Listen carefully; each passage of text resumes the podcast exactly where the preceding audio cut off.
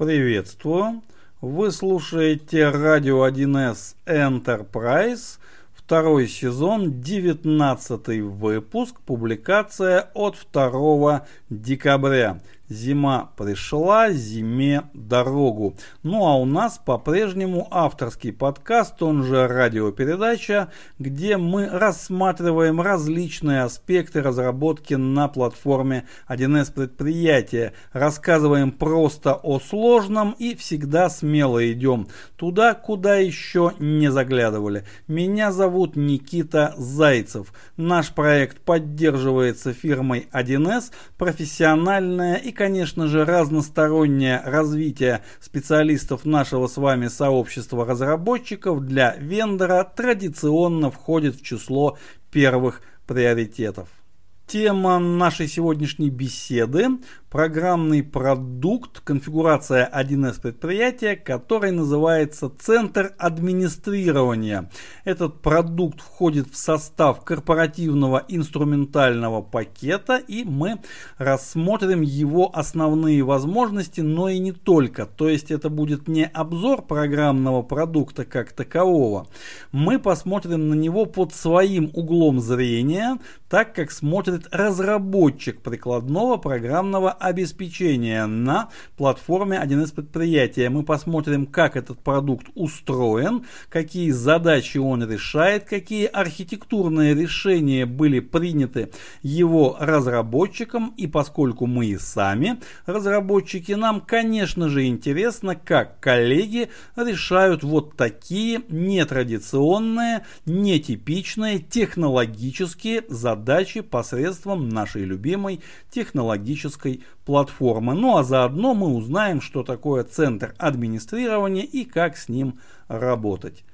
Поехали! И начнем мы, как это в нашем обыкновении, с целеполагания. Какие задачи решаются посредством программного продукта Центр администрирования? Откуда он вообще взялся? Для чего он нужен?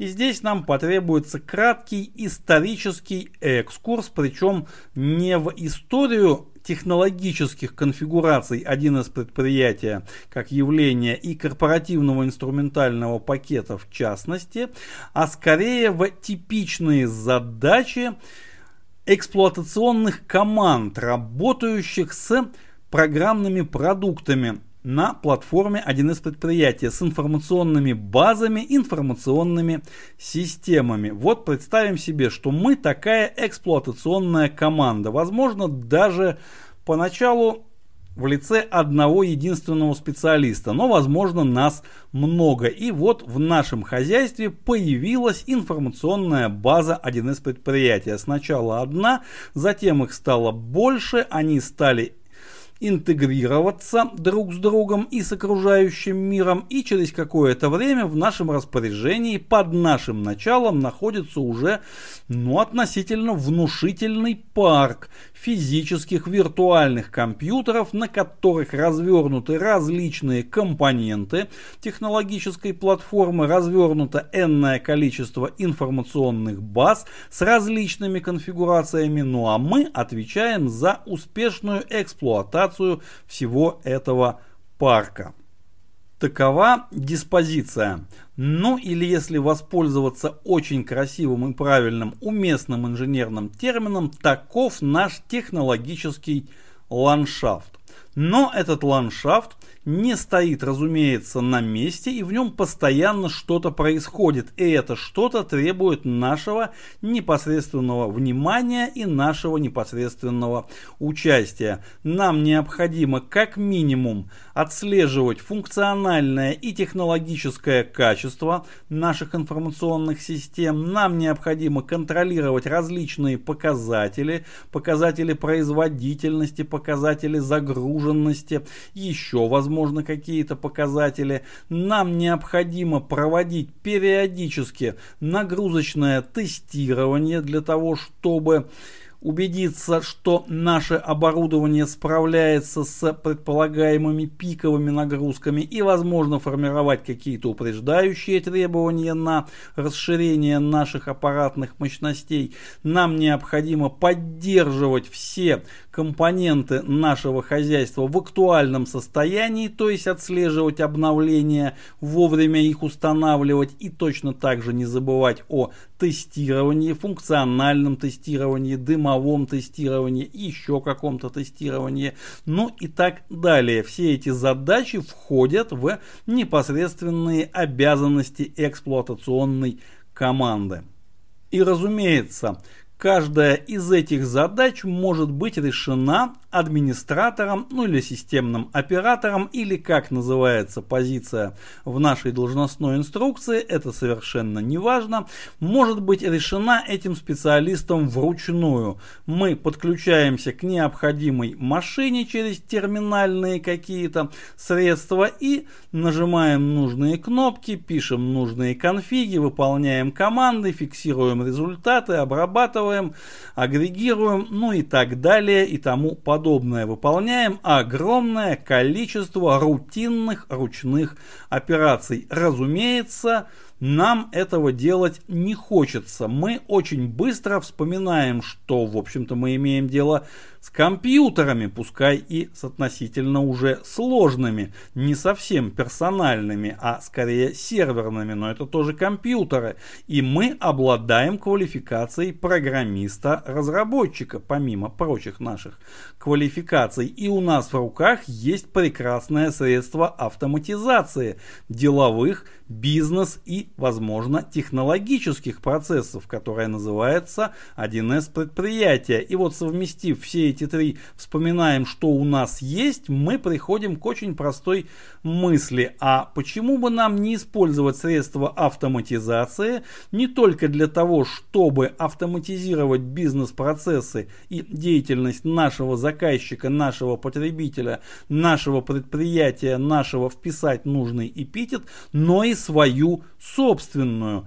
Почему бы нам не использовать средства программирования, средства разработки для того, чтобы запрограммировать обслуживание, администрирование и управление другими средствами автоматизации, которые уже в свою очередь работают на конечного потребителя.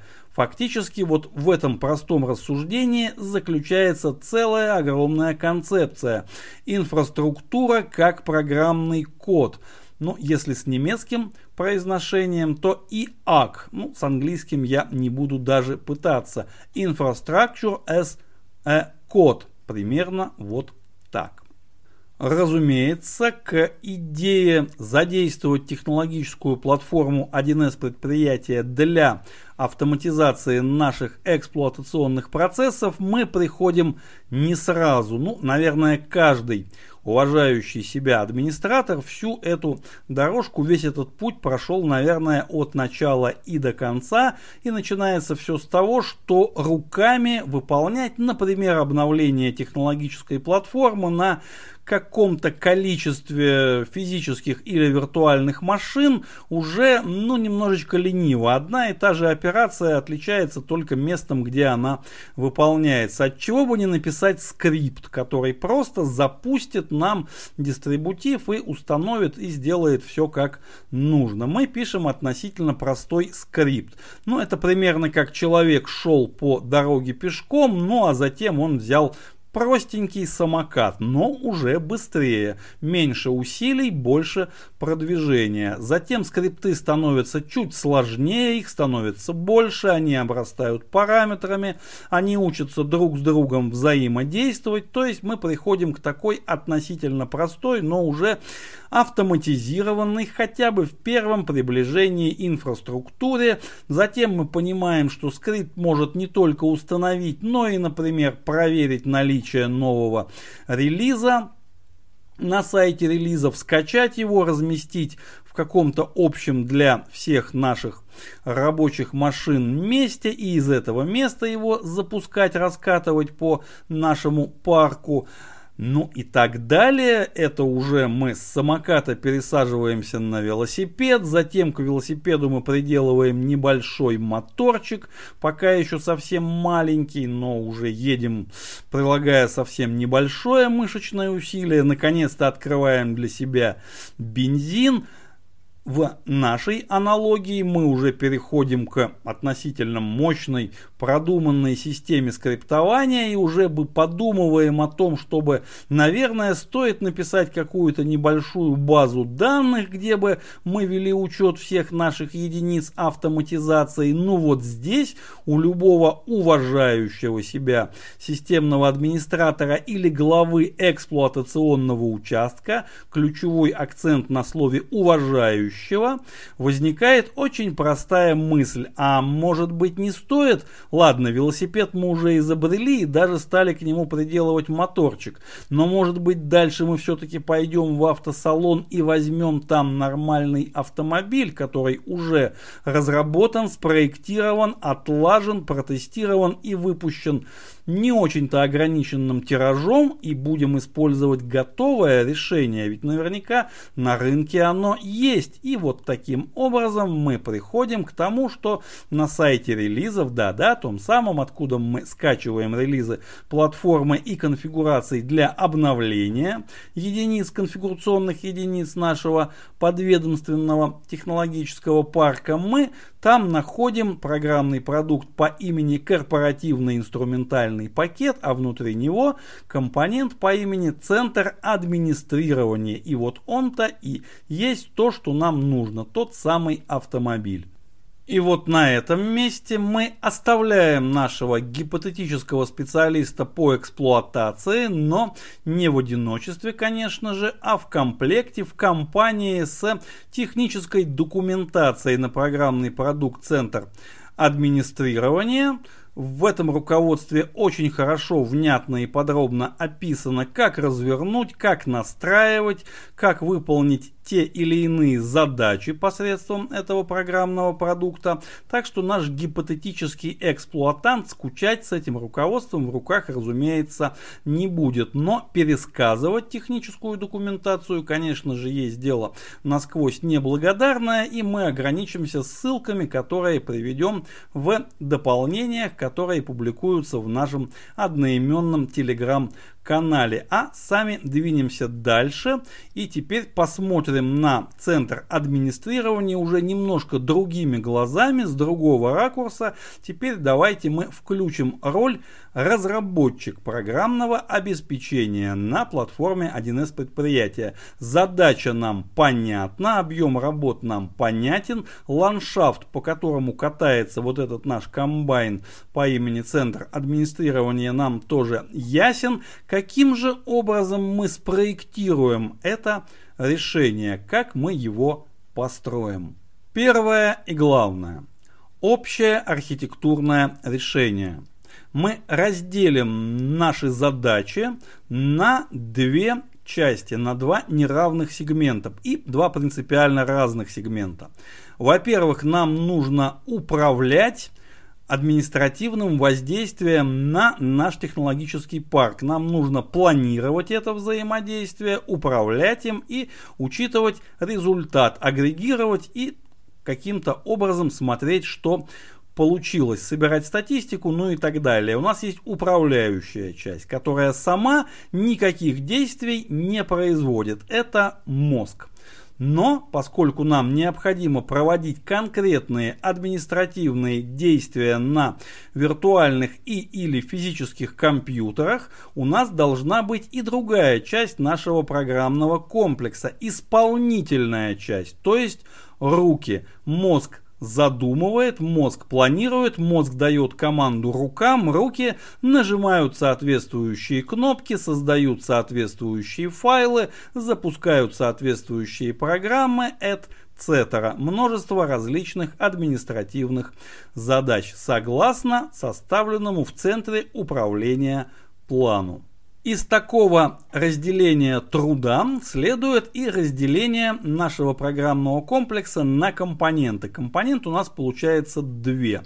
Управляющая компонента – это, безусловно, информационная база 1С предприятия. Вся логика управляющая, планирующая, контролирующая и агрегирующие результаты написано, разумеется, на встроенном языке 1С предприятия, и этот компонент у нас в единственном числе. Одна такая база. Ну, вполне возможно, есть какая-то дублирующая реплика, возможно, есть какая-то тестовая зона, где мы как-то учимся, экспериментируем. Это уже частности. И есть другая компонента, это исполнительная компонента. Это то, что выполняет конкретные действия на конкретных машинах. Этот компонент у нас во множественном числе. И давайте мы назовем его агентом. Ну, это очень красивое слово, и оно очень точно отражает суть. Это наш программный код, внедренный на целевую машину, выполняющий там какие-то административные воздействия по нашим указаниям. Такой компонент есть в составе корпоративного инструментального пакета, он, собственно, так и называется. Агент КИП. И Здесь нам уже потребуется кроссплатформенная программа, которую можно установить на Windows различных версий, на Linux различных версий. И, и там, и там он будет прекрасно работать. Здесь просто напрашивается стек технологий Java. Это у нас Java приложение. И вот оно у нас будет устанавливаться на все, без исключения, объекты нашей автоматизации, на все машины, где мы только должны выполнять какие-то административные действия. Каким образом будут взаимодействовать компоненты нашего программного комплекса?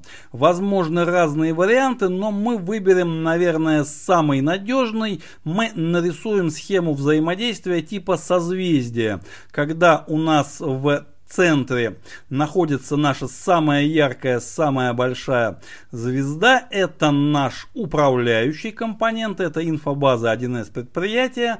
Эта инфобаза публикует наружу программный интерфейс в виде HTTP сервисов, ну а наши агенты, сколько их не есть, обращаются к управляющему компоненту через этот REST интерфейс получается надежно, получается унифицированно и практически не требует, а это очень важный момент, каких-то дополнительных усилий, дополнительной настройки нашей сетевой инфраструктуры. Ну, что может быть проще, чем HTTP запрос на конкретный адрес внутри нашей локальной сети? Наверное, ничего.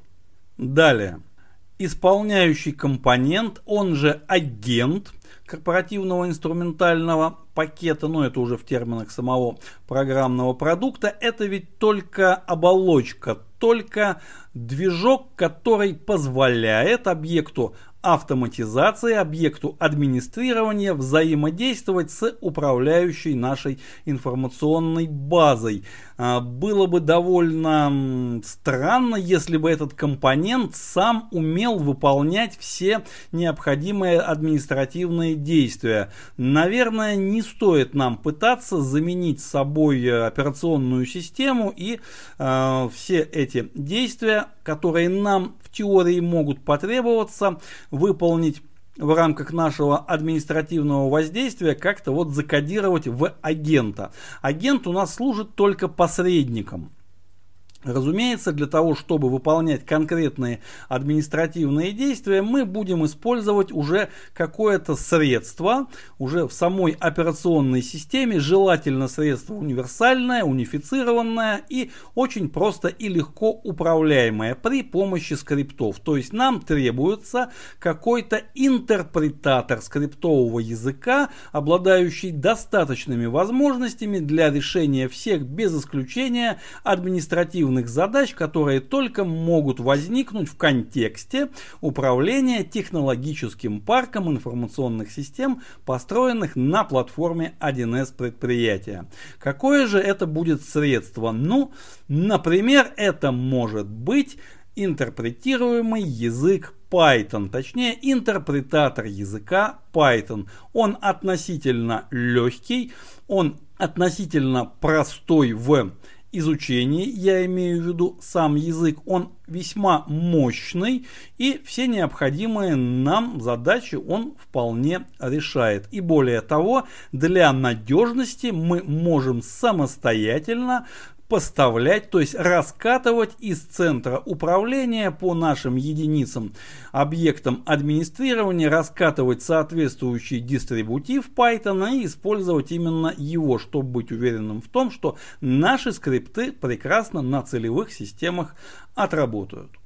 Но, разумеется, ограничить исполнение скриптов на целевых машинах одним только Python было бы не самым разумным решением, поэтому мы сразу же закладываем в архитектуру возможность расширяемого перечня интерпретаторов.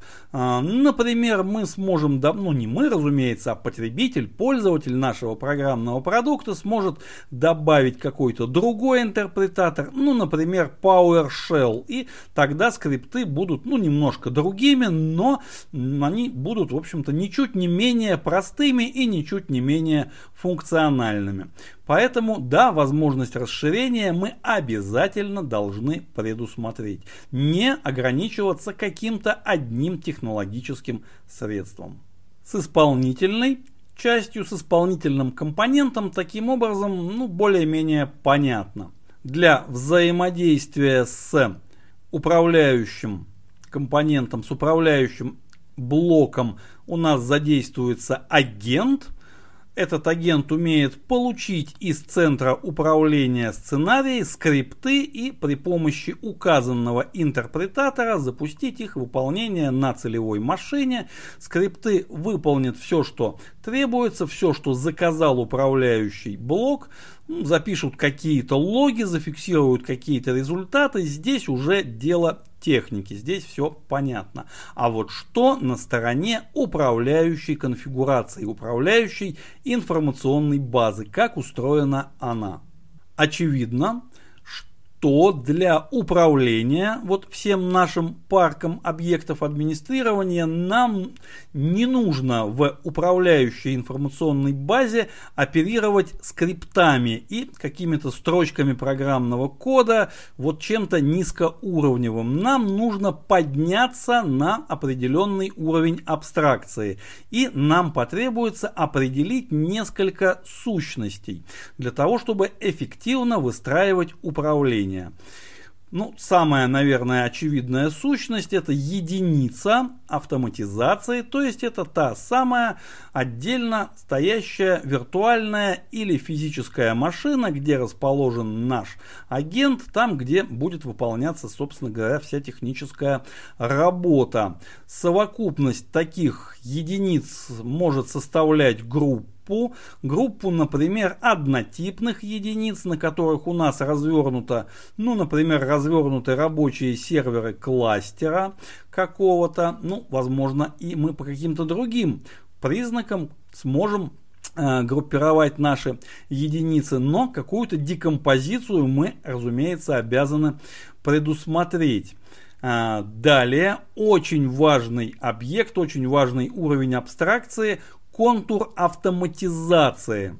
Дело в том, что наш технологический парк может быть действительно очень развесистым, может состоять из десятков, сотен, тысяч и даже более единиц автоматизации. Но это не единое огромное целое, это огромное целое может декомпозироваться на несколько контуров, каждый из которых ну, живет более-менее своей жизнью и каждый из которых поддерживает какие-то определенные инфобазы, определенные сервисы, определенную прикладную функциональность, администрированием которых мы, собственно говоря, и занимаемся.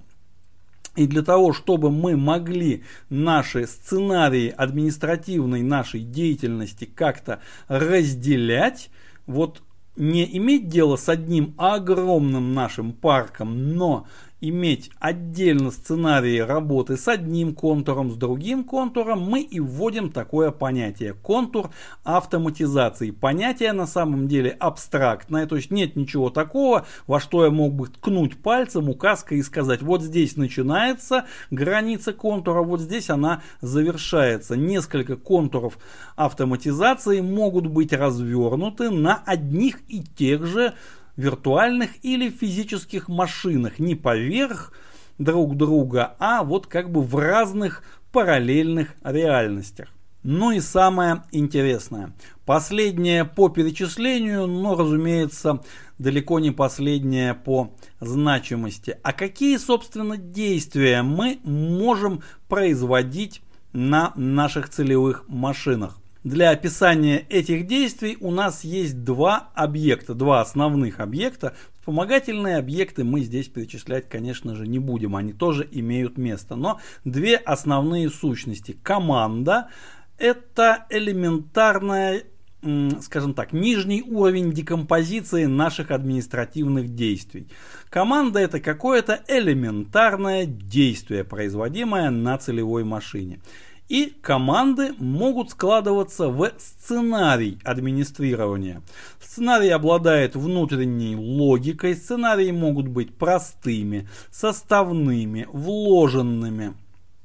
Команды могут передавать промежуточные результаты. Сценарии, разумеется, параметризуются, но здесь вот действительно лучше перечисление вовремя остановить, потому что никакой хронометраж не выдержит. И здесь я еще раз отсылаю слушателей к технической документации на программный продукт Центр администрирования. Из команд мы составляем сценарии.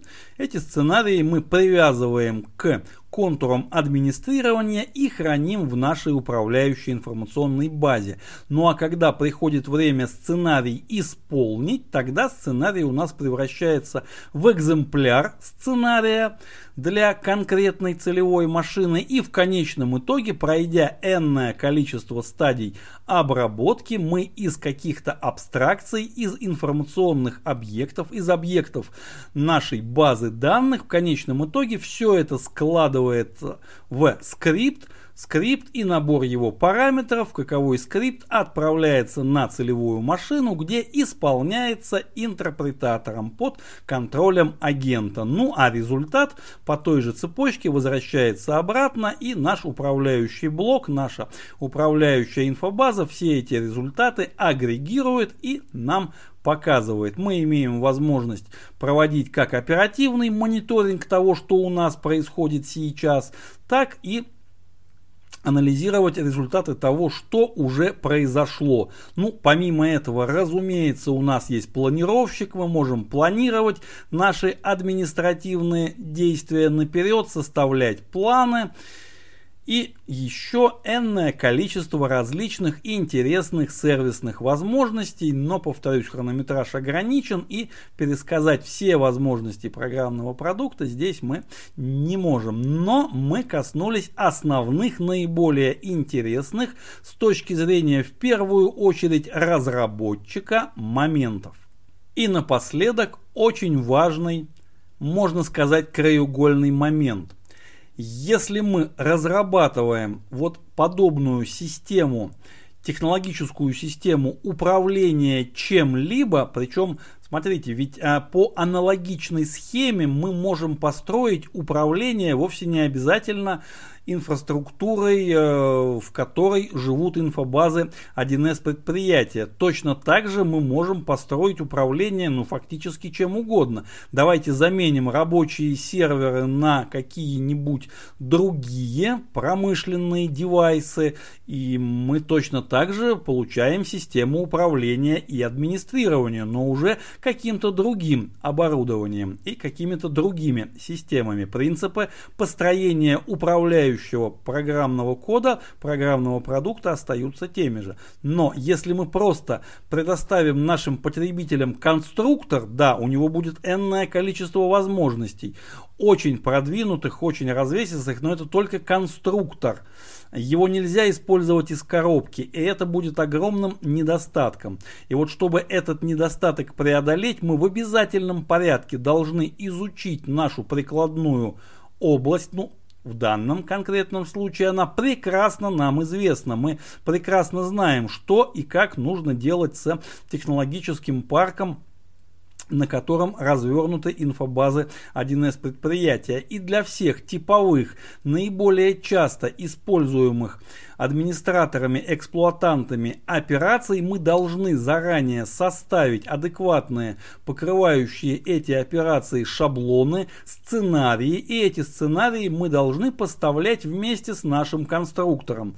Не просто как образец, как сэмпл, но как вполне рабочий инструмент. И вот с центром администрирования, разумеется, поставляется большой комплект уже готовых сценариев администрирования. Ну, туда входит входят как минимум сценарии обновления платформы, обновления конфигурации в информационных базах, получения новых релизов с сайта релизов, а, сбор управления, агрегирование технологической информации, то есть техножурналы, журналы регистрации, еще какие-то технологические артефакты, собираемые с рабочих серверов, управление кластерами, настройка кластеров. Ну, представьте, что вам нужно перенастроить два десятка кластеров, которые имеются в вашем распоряжении, и добавить какую-то новую настройку. Разумеется, это нужно делать посредством внутренней автоматизации, а не 20 раз на 20 машинах что-то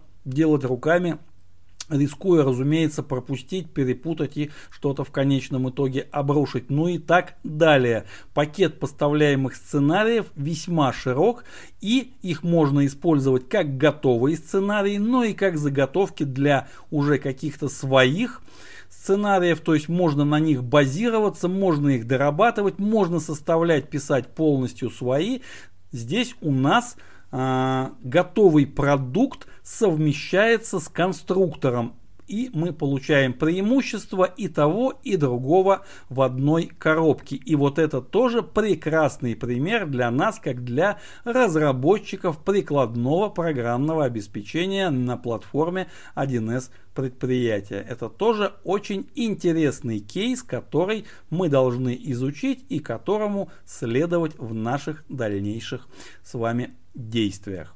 И вот на этом, безусловно, жизнеутверждающем моменте нам придется поток нашей инженерной мысли все-таки приостановить. Мы посмотрели на программный продукт Центр администрирования под тем ракурсом, который наиболее удобен для разработчика прикладного программного обеспечения на платформе 1С предприятия и остались, я надеюсь, весьма довольными тем, что увидели. На этом наша сегодняшняя радиопередача завершается. Следующий выпуск, как обычно, в следующий четверг по расписанию. Будем надеяться, нам ничто не помешает. Большая просьба не забывать про наш одноименный телеграм-канал. Там бывает действительно интересно. Адрес для личных писем nikita.wildsobachka.gmail.com И, друзья мои, огромное спасибо за ваше внимание. Глюк ауф, майне Freunde.